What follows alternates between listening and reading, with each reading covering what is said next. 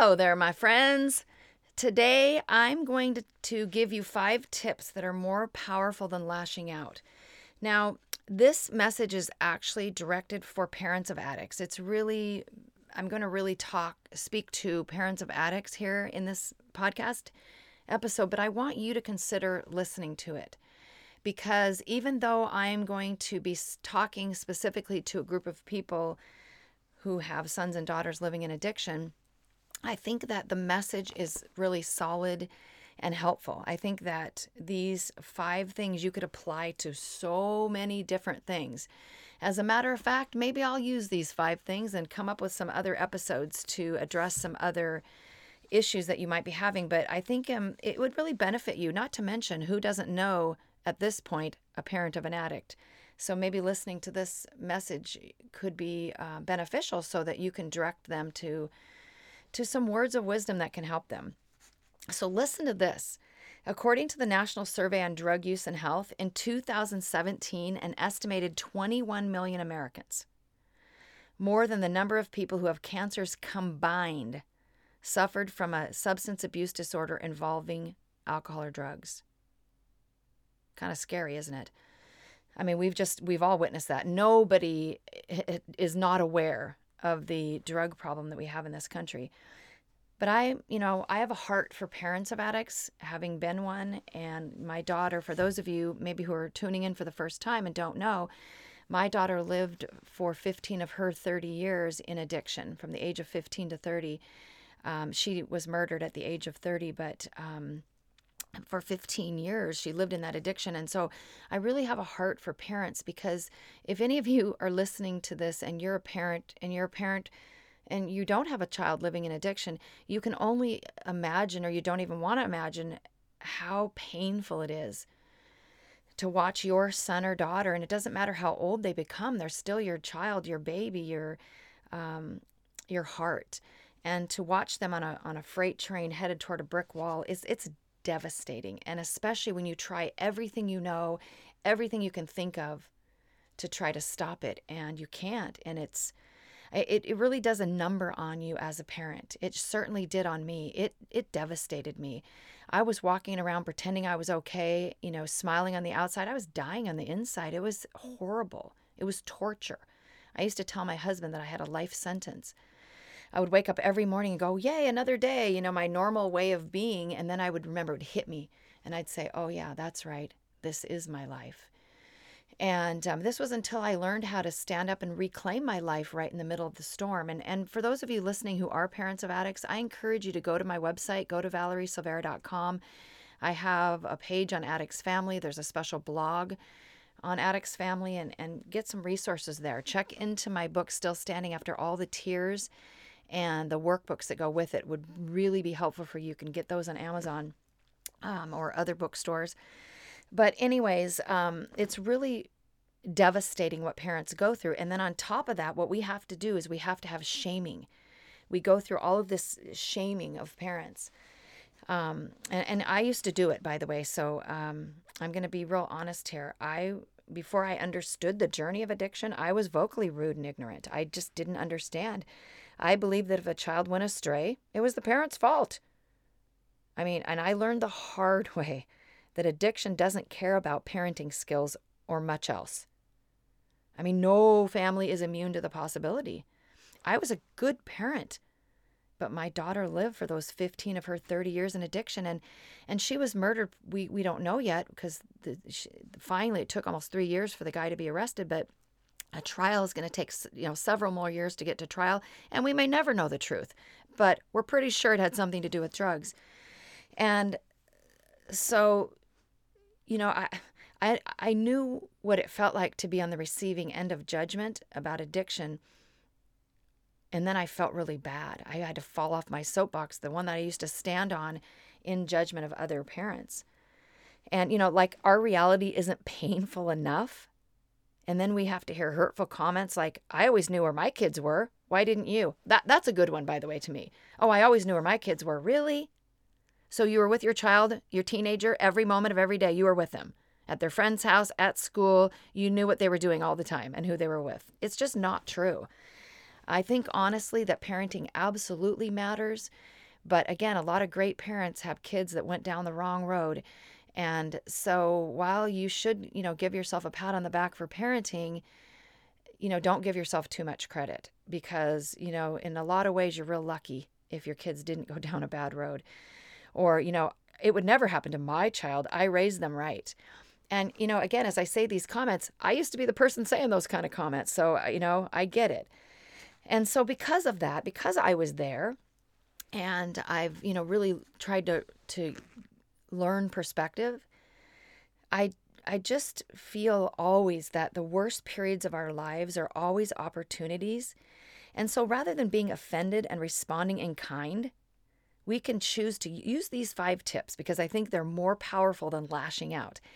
And again, for those of you listening who have you know don't have anything to do with addiction, you're not parents of addicts, you can still use these same things for if if somebody lashes out at you over whatever it is. You could use these same principles, these same five tips because they're more powerful than lashing back. The first one is that it's not personal. They don't understand. And you know what? I finally decided I'm really glad that most people didn't understand what it was like to be the parent of an addict because I wouldn't wish it on anybody. I don't want them to understand. But um, my this is the thing I have to admit that my words were as harsh as some of the wounding comments that I see directed back at people like me now.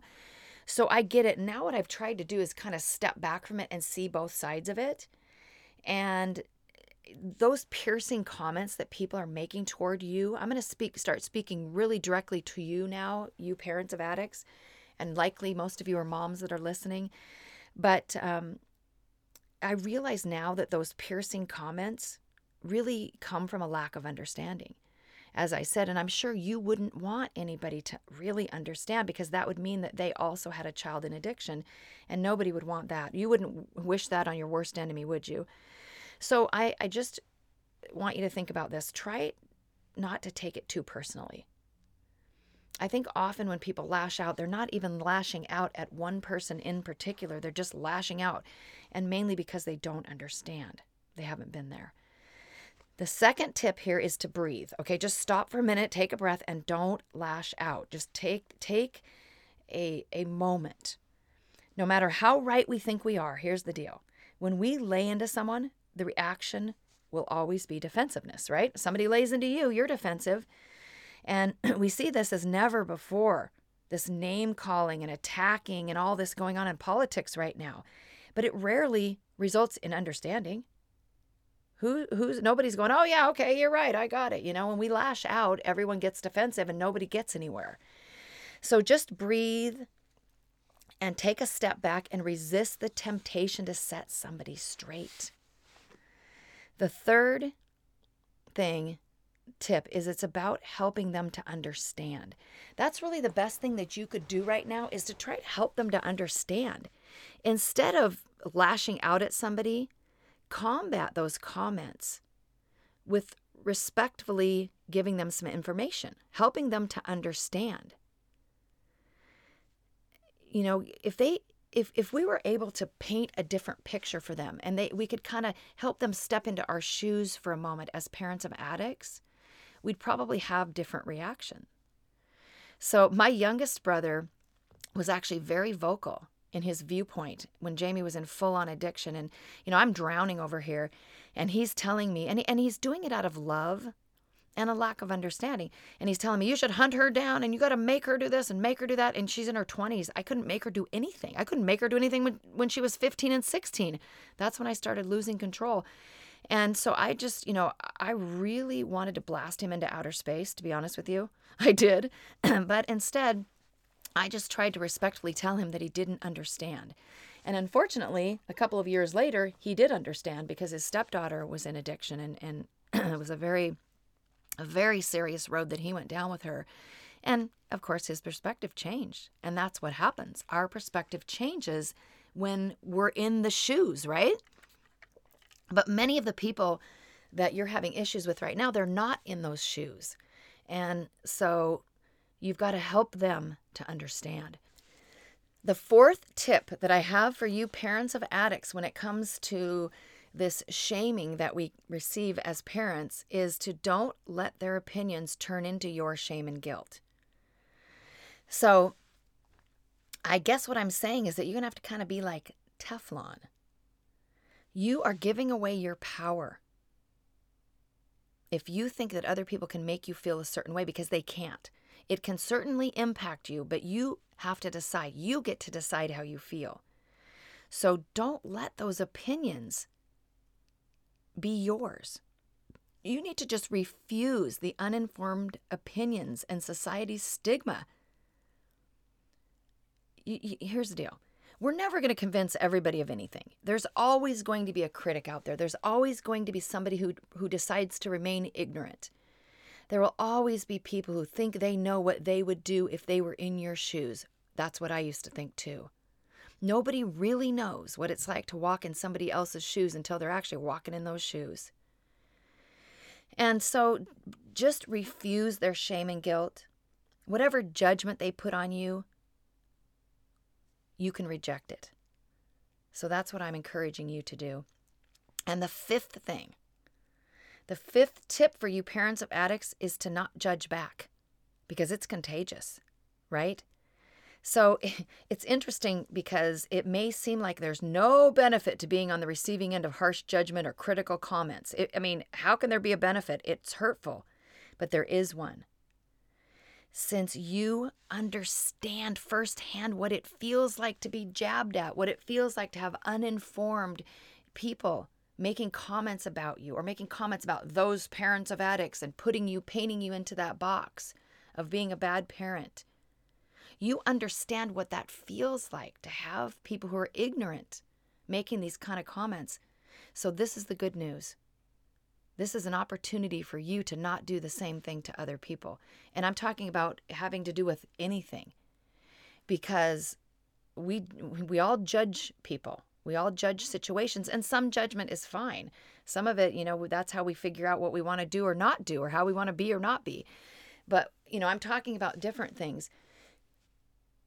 When you're tempted to judge somebody for something you don't understand, it's time for you to remember that they don't understand either and how that feels and how it feels to be judged and how it feels to have harsh comments, those fiery darts sent your way.